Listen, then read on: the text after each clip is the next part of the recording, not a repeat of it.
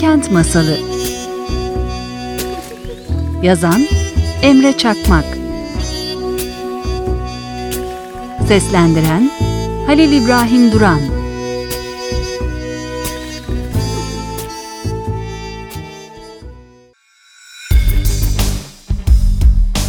Bir bölümü topu topu 20 dakika süren bir diziyi izleyemediğim için cinnet getireceğimi söyleselerdi inanmazdım. Üstelik bu cinnet anından sonra beni o noktaya sürükleyen ama görünürde hiçbir kabahati olmayan o kız yüzünden taksirle adam öldürmek suçuyla gözaltına alınacağıma öldürseler inanmazdım. Kısmınızı ilgilendiren bir konu efendim. 75 eksikli olarak buradayız.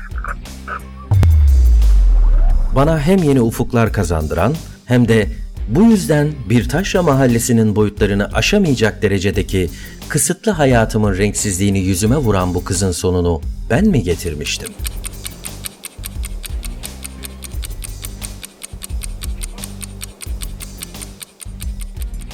belirli standartların dışında olan şehre ve insana dair her söylenti bendeki karşılığını harbi mi sorusuyla bulur. Ufkum dar benim. Ha, nasıl kendini bu kadar güzel ifade edebiliyorsun derseniz onu da söyleyeyim. Ben üçüncü nesil kahvecilerden birinde barista olarak çalışıyorum. Arada bir gelen müşteriler kitap ve dergi unuturlar. Müşterilerin gelmesini beklerken ben de canım sıkılmasın diye elime ne geçtiyse okurum. Telefonum eski. Para biriktirebilirsem şu akıllı dediklerinden bir tane alacağım. WhatsApp filan varmış. Bizim oğlanlar grup halinde konuşuyormuş oradan her saat. Benim telefona da yükleyelim dedim. Güldüler. Benim telefona yüklenmiyormuş. Neyse ne işte. Anlayacağınız ben de bu sayede okuduklarımla her cümleden sonra aynen diye karşılık vermekten başka ihtimallerin de olduğunu öğrendim. Bizim oğlanlar internetle yatıp kalkmalarına rağmen 100 kelimeyle idare edebiliyor. Ha bu arada sıkıntılarımı neden bizim tayfaya anlatmadığımı ve onlardan tatmin edici cevaplar alamadığımı da anladım. Telefonumdaki bakiye gibi benimdeki kelimeler de yetersizmiş. Şimdi onların telefonunda bakiye var, benim beynimde kelimeler. Yine sohbetler tatmin edici değil. Lafı uzattım ama dediğim gibi kahvecide çalışmaya başladığımdan beri iletişim gurmesi oldum. Bir kere anlaşılabilir ifadenin olanaklığını keşfedince de insan kendini tutamıyor. Ben kimseye zarar verebilecek bir tip değilim.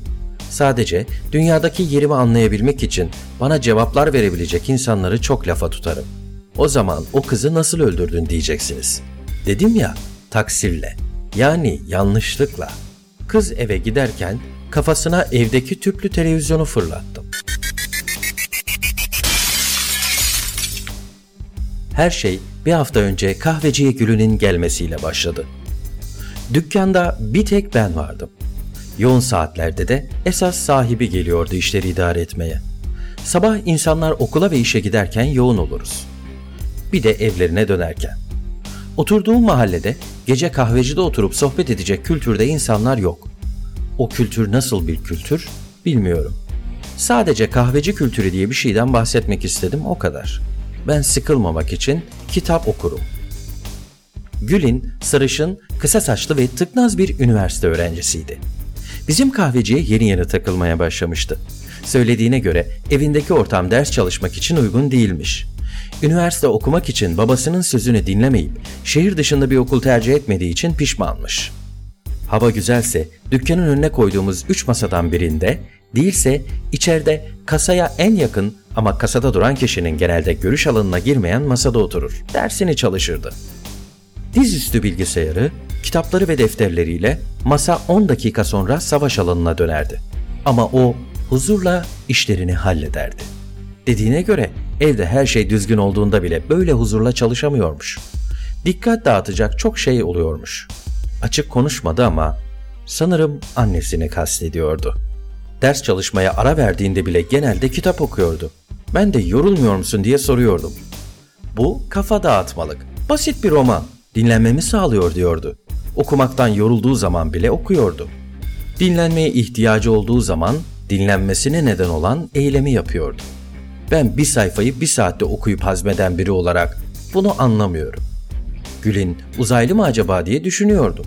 Ama öyleyse bile kafasına bir tüplü televizyon inince hayatta kalmaya devam edebilen bir cins değilmiş. Bazen de aralarda bilgisayarından bir şeyler izlerdi. Televizyonda hiç görmediğim kıyafetler içinde karakterleri olan değişik diziler. Fırsat buldukça yani müşteri yokken kasanın kenarından kafamı çıkarıp bakardım ne izliyor diye. Böyle tarihi diziler gibi ama sihir büyü filan da var. Bazen de çok şık kadınlar, iki dirhem bir çekirdek herifler, bir sahnede diğeriyle yatakta olan, sonraki sahnede bir diğeriyle. Böyle yine bakışmalar var ama bizim dizilerdeki gibi iki saat birbirlerinin yüzünü ezberlemiyorlar. Bir de izlediği şeyler iki saat sürmüyor. Bir saat dolmadan bitiveriyor. Reklam filan da görmüyorum hiç.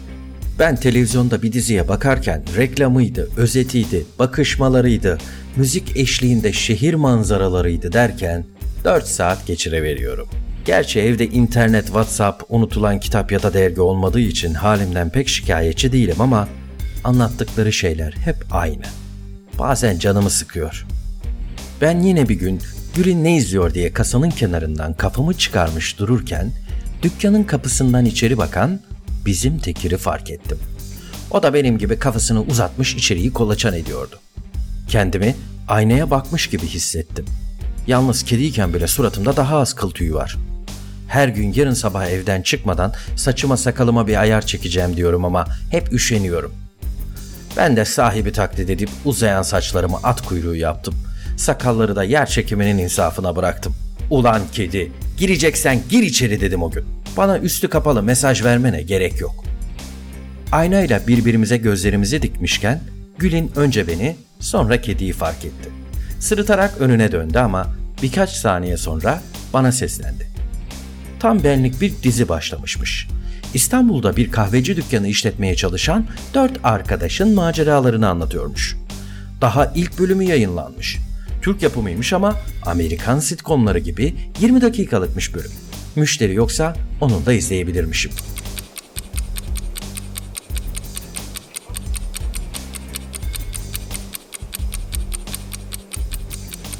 Diziye bayıldım. Bir iki müstehcen espri vardı. Biraz da küfür. Ama bana batmadı. Benim tanıdığım herkesin hayatında müstehcenlik de var, küfür de. Hatta bazılarımızın kendisi küfür. Sadece şaşırdım böyle güzel diziler çekilebiliyorsa ben her akşam televizyonda ne izliyorum? Çoğu akşam o 4 saatlik seyir keyfi bu 20 dakikanın verdiği hazzı vermekten fersah fersah uzak hem de. Bir sonraki bölüm haftaya yayınlandığında yine beraber izlemeye karar verdik. Çünkü evimdeki internetin arızalı olduğunu ve ancak ay başında tamir ettirebileceğimi söyledim. İnternetim yok diyemedim. WhatsApp yüklenebilen bir telefondan sonra ikinci el bir bilgisayar, sonra da internet aboneliği edineceğim.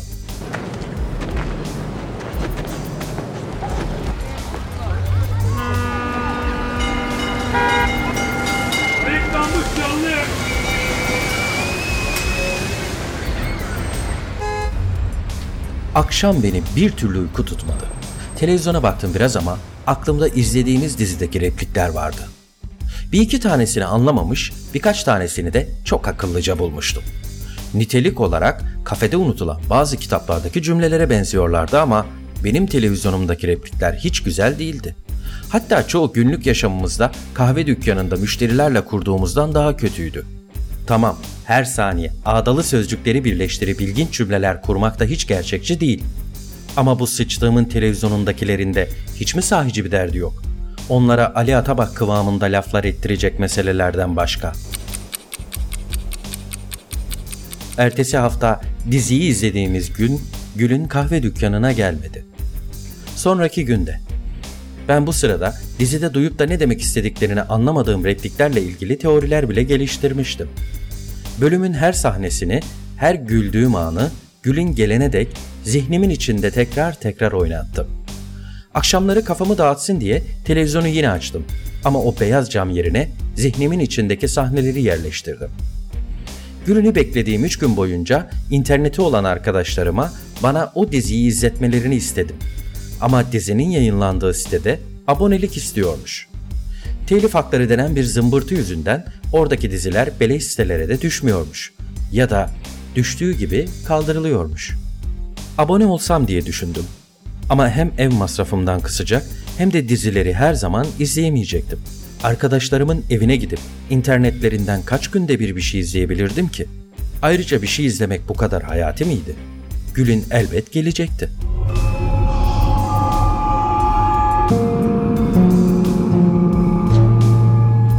Beşinci günün şafağı için umutluydum. Ama akşamında yine beyaz camdaki hiçbir yarama merhem olmayan görüntüler yerine zihnimdeki o izlediğim tek bölümün aynı sahnelerini yerleştiriyordum. Aklıma dükkana ayda bir olan dip bucak temizlik için gelen gündelikçi ablanın söyledikleri geldi. O gün çocuğunu bıraktığı arkadaşına söyleniyordu. Arkadaşı oğluna öğle yemeği vermişti. Şimdi oğlu öğle vakti geldiğinde yemek istemeye başlamıştı. Gündelikçi abla bütün gün öğretti ona öğle yemeğini diye söylenip durdu. Gül'ün de bana işte o öğle yemeğini öğretmişti. Olmadığı zaman aklıma düşen, yokluğunda onun yerine koyacağım yemeklerle doymayacağım bir öğündü. O akşam zihnimdeki aynı sahneleri bilmem kaçıncı kez tekrar canlandırmaya başlamadan önce bir kez daha beyaz camın gerçek görüntülerini gördüm. O görüntüler bu sefer öyle bir canımı yaktı ki evimden çıkıp gitsinler istedim. Televizyonu kucakladığım gibi camdan aşağı fırlattım.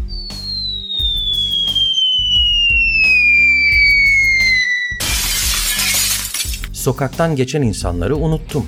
Hatta bana öğle yemeğini öğreten Gül'in hiç aklıma gelmedi.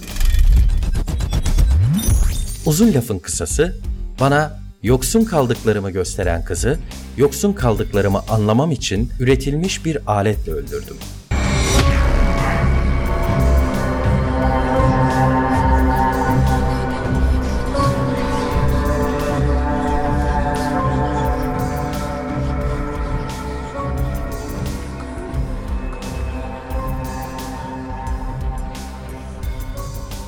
Beraber başladığımız dizi de daha geçenlerde final yaptı.